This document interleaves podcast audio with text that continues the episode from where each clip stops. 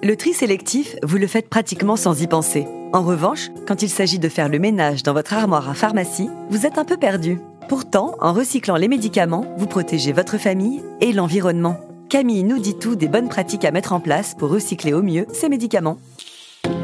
Bienvenue dans Ma Santé en Poche, le podcast d'UPSA qui répond à toutes vos questions santé du quotidien.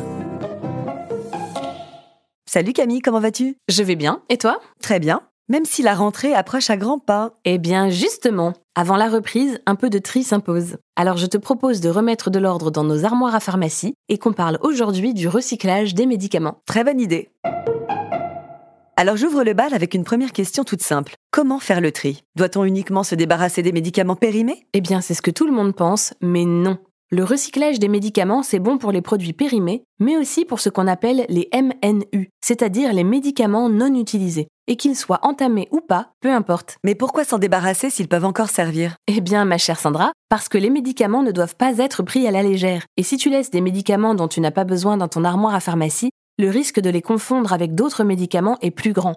Mais le risque est aussi d'adopter de mauvaises pratiques d'automédication en prenant des médicaments que tu as à disposition sans l'avis du médecin. Oui, alors qu'un médicament, nous l'avons vu, n'est pas anodin. Maintenant, médicament, le terme est large. Est-ce que tous se recyclent? Oui, crois-moi, tu vas pouvoir faire un bon ménage. Les comprimés, les pommades, les sirops, les ampoules, les sprays, les inhalateurs sont tous éligibles au recyclage. Donc les produits cosmétiques, je ne m'en occupe pas. Exactement, ce ne sont pas des médicaments. Idem pour les seringues, les thermomètres, les compléments alimentaires ou encore les produits vétérinaires. Ce qu'il faut bien comprendre, c'est que n'importe quel recyclage, celui des piles, des ampoules ou encore des vêtements, repose sur une filière. Par définition, quand on trie, il ne faut pas tout mélanger. Oui, je comprends. Et pourquoi est-ce si important de recycler les médicaments? Comme je te le disais tout à l'heure, l'une des raisons principales, c'est la sécurité. Les médicaments non utilisés représentent un risque potentiel de confusion médicamenteuse pour les seniors, mais aussi un danger pour les jeunes enfants. Et malheureusement, les intoxications médicamenteuses accidentelles sont encore nombreuses. Le recyclage est donc capital pour prévenir ce risque. Et j'imagine que le recyclage des médicaments joue également un rôle pour l'environnement. Tout à fait les médicaments contiennent des principes actifs. Donc si tu les jettes dans la poubelle, dans l'évier ou encore dans les toilettes, tout ça se retrouve dans les rivières et les sols, et autant te dire que ça pollue. Bon, et comment faire concrètement? Première étape, tu sépares les emballages en carton et les notices en papier. Pour eux, direction la poubelle. Sans se tromper de poubelle, bien sûr. C'est la poubelle jaune. Il ne te reste donc plus que les médicaments eux-mêmes. Ceux sous blister, inutile de les sortir. Tu rapportes le tout à la pharmacie. Mais est-ce que toutes les pharmacies participent au recyclage? Elles sont toutes obligées de récupérer les fameux MNU.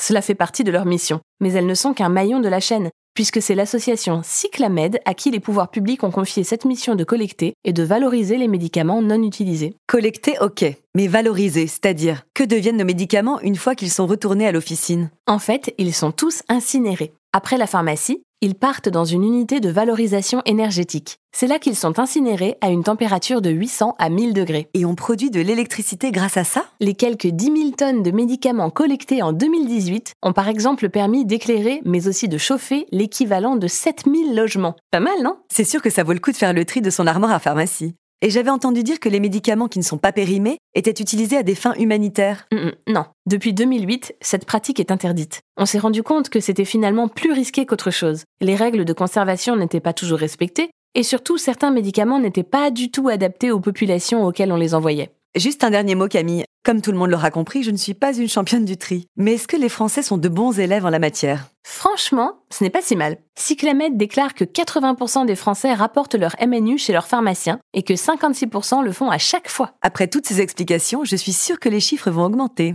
Donc si je récapitule, il faut régulièrement faire le tri de ces médicaments pour éviter les risques d'intoxication médicamenteuse. Pour cela, on jette la boîte en carton et la notice à la poubelle et on ramène à son pharmacien les médicaments non utilisés et périmés. Merci Camille pour toutes ces explications. De rien Sandra. Et si vous voulez devenir un triathlète accompli, comme les appelle Cyclamed, allez sur le site de l'association. Vous y trouverez toutes les réponses à vos questions. www.cyclamed.org.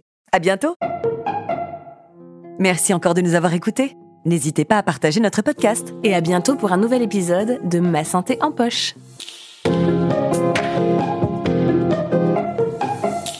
Ah, UPSA.